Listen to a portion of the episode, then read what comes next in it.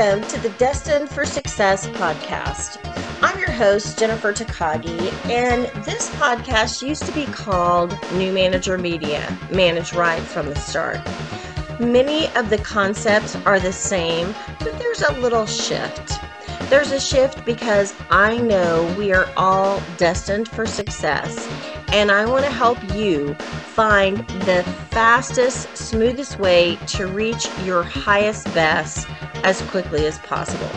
Join me in today's episode where you're going to come up with new ways to build your skills and influence others to make the impact you desire to make. I look forward to connecting with you soon.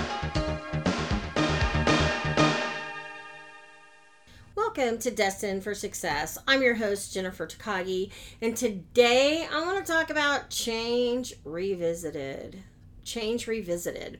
Last week we had Drusella on the show and she was talking about diversity in action. She is creating a global movement. Now, I've worked with several coaches and they've asked me, What's your mission? What movement do you want to create? I'm not that clear just yet.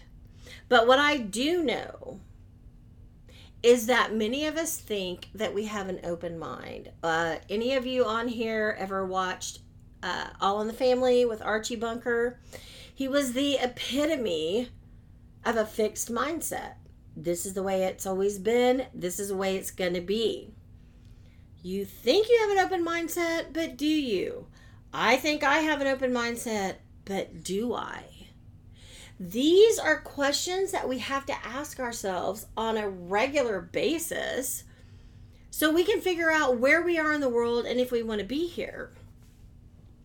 I've had conversations with people and it, it went kind of like this I don't know why we need to change. We're just changing for the sake of change. Typically not. Typically not. Typically, there's a catalyst for why we are changing, why something is happening. But we don't always understand the why. We don't ask the right questions of the right people to get the answer. So, with an open mind, as soon as somebody says something is going to change, I don't care if you saw it on the news, on social media, at work, your boss said there's going to be a change, you heard it at lunch, people talking behind you saying something about a change was coming. What is your initial gut reaction? What's your gut reaction? There are some people who really and truly embrace change. They embrace it. They're like, great, let's throw everything away and start over. You know those people.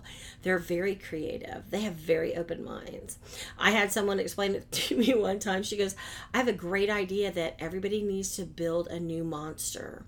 Like, as soon as something comes up that something's not working right and we need change, I am ready to build the monster and then she walks away because she's not very detail oriented.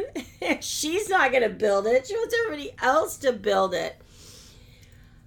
There are other people on the other end of the spectrum that say, no, absolutely not. They are total and complete rule followers. We are not going to make any changes. We need to consider all of the ramifications. We're not going to do it. Then you have the people in the middle and the people in the middle can fall on either side of that also. One group in the middle are like, I love the idea that you want to change everything, but let's just wait it out a little bit. There's the other side that says, yes, I'm totally opposed to this change, but maybe we can look at it as a possibility.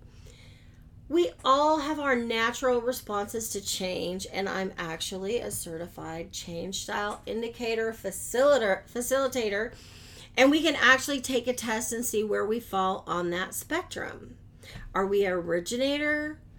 A, or uh, oh wait oh now I just drew a blank on what it's called. Originator, pragmatist, or something else that means I'm rigid in the rules. I just drew a blank. And we can see where people fall on the spectrum. And the thing is, you're everything. You are everything, and you should not get in a fixed mindset that I'm this way or that way because you're all of it, depending on the situation, the circumstances, and how the information is presented. But are you operating in today's world with a much more fixed mindset or not?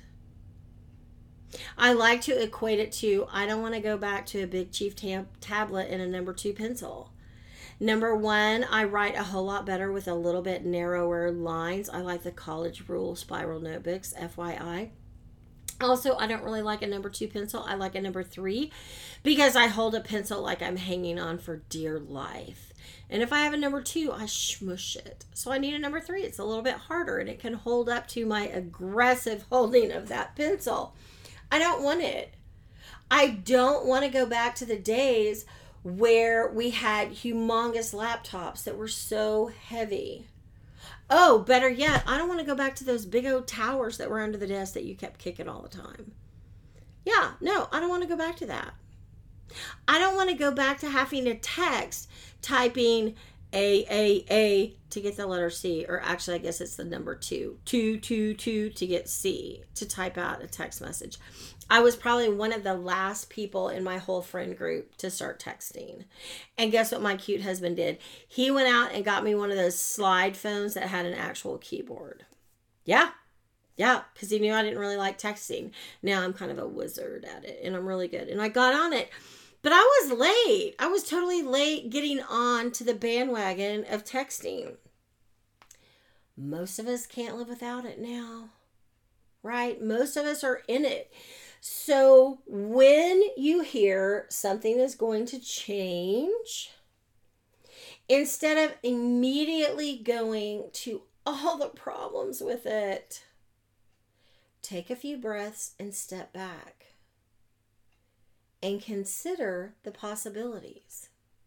The possibilities of why the change needs to occur and how you can benefit from it. If you're working within an organization, how can you support leadership in implementing the change? Because it's coming, people. it's coming.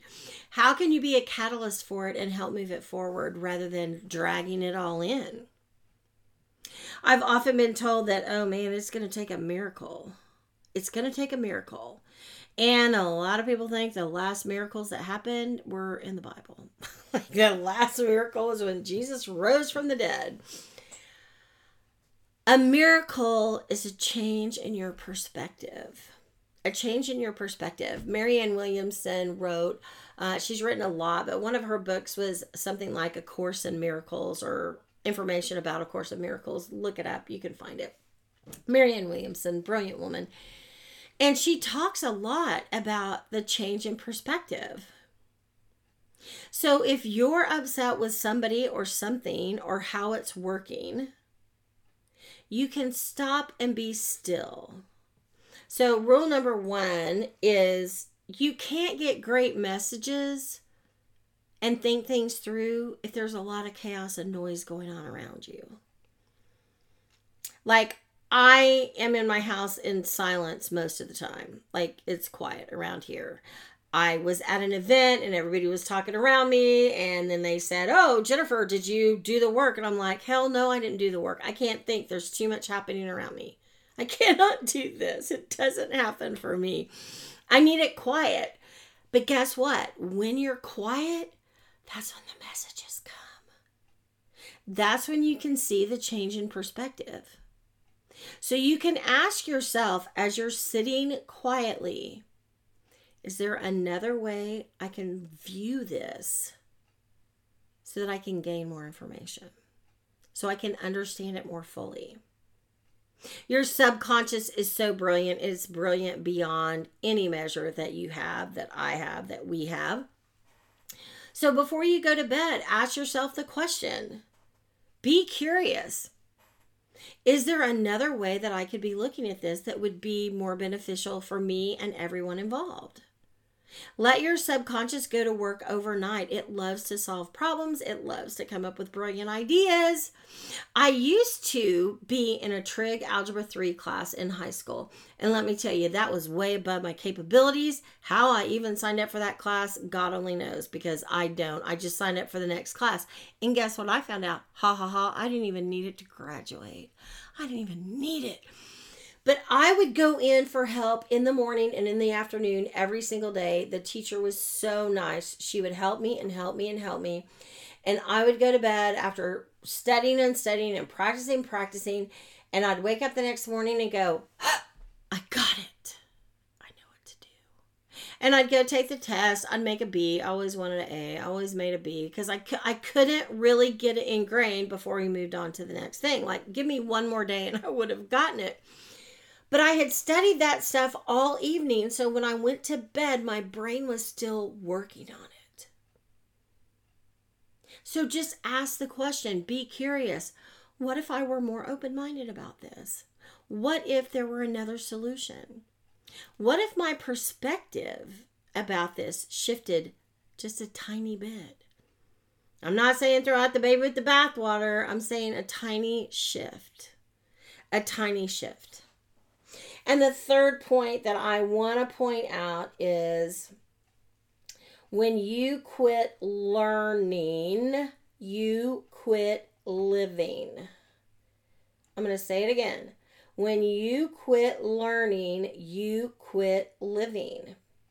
There is something new to learn, to explore, to be curious about every single day. What if you woke up in the morning and asked yourself, What's one thing I can learn today? It can be simple, it can be little. I was listening to an audiobook and the author said something about he would write something and then he would change the font to bigger so he could read it while he was on a call. And then he had to remember to go back and make it smaller so that he didn't send the email out or the document out, you know, in a 30 point font. And one of the tech people came in and said, "Did you know that you can just click over here and you can zoom in on the on the page instead of changing the font?" And the man was like, "Wow, that's like a game changer for me." It accomplished the same thing the print was bigger, he could read it more easily, but he didn't have to go through multiple steps to change it back to a different size. I was on the phone with a client and we were actually going to do a Zoom interview uh, for the podcast. It's coming out soon. I'm not going to tell you anything else about it. Coming out soon. And she said, I need to enlarge this so I can read it. And I was so happy. I knew how to do it for myself, but had I not been listening to that book, because I love audiobooks, had I not been listening to that book, I might not have remembered specifically how to tell somebody else. So keep learning, keep learning, keep being curious. Diversity is with us. We are all different. We all came from a little bit different backgrounds, even if it looks like it's the same. I promise it's not. Be open and receptive to other people you have the choice to shift from a closed mindset, a fixed mindset, to a totally open one.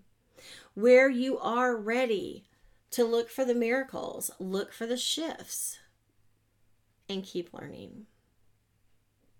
So, my ask of you today like, subscribe, and share the podcast. Leave a comment if you liked it. Leave a review. If not, go leave a bad review on somebody else's, but not mine. I'm Jennifer Takagi, and I look forward to connecting with you soon.